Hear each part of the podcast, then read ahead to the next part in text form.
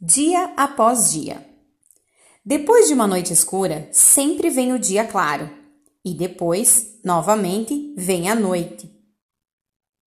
E o dia, a noite e o dia.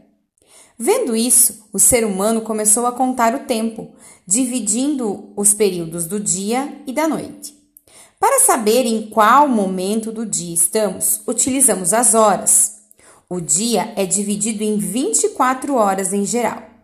Nos guiamos pelas horas para fazer nossas atividades.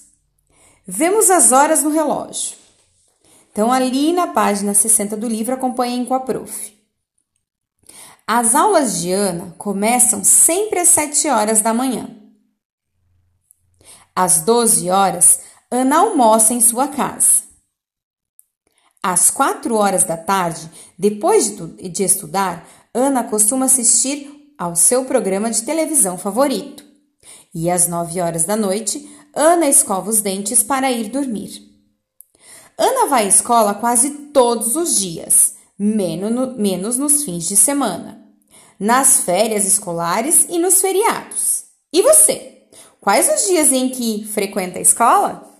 Agora nós não estamos frequentando, né? Mas quando nós não estávamos nesse período de pandemia, a gente tinha alguns dias específicos da semana que a gente ia para a escola.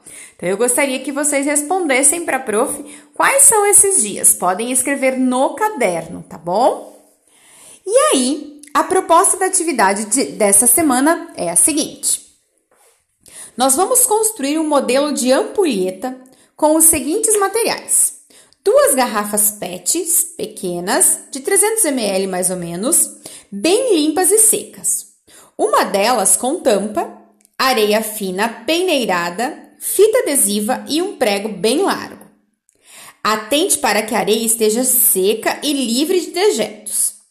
Encha uma das garrafas com areia, tampe essa garrafa e faça um furo na tampa com o prego. Esse furo deve ser feito com a ajuda de quem? Dos pais, né? Ou de um adulto.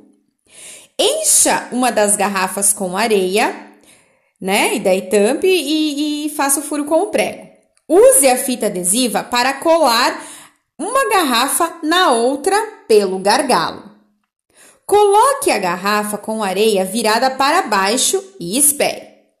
O tempo que a areia leva para passar de uma garrafa para outra depende da quantidade de areia, do tamanho da garrafa, do, do, do gargalo e do furo que vai estar na tampa.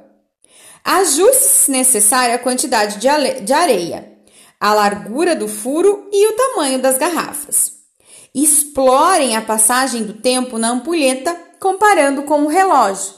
Então, vocês vão observar lá o relógio, virar a ampulheta e dizer mais ou menos quanto tempo a areia foi para outra garrafa, olhando nos ponteirinhos do relógio, vendo os minutos passar. Então, essa é a atividade da semana. A prof também vai deixá-la descrita ali no nosso Google Sala de Aula.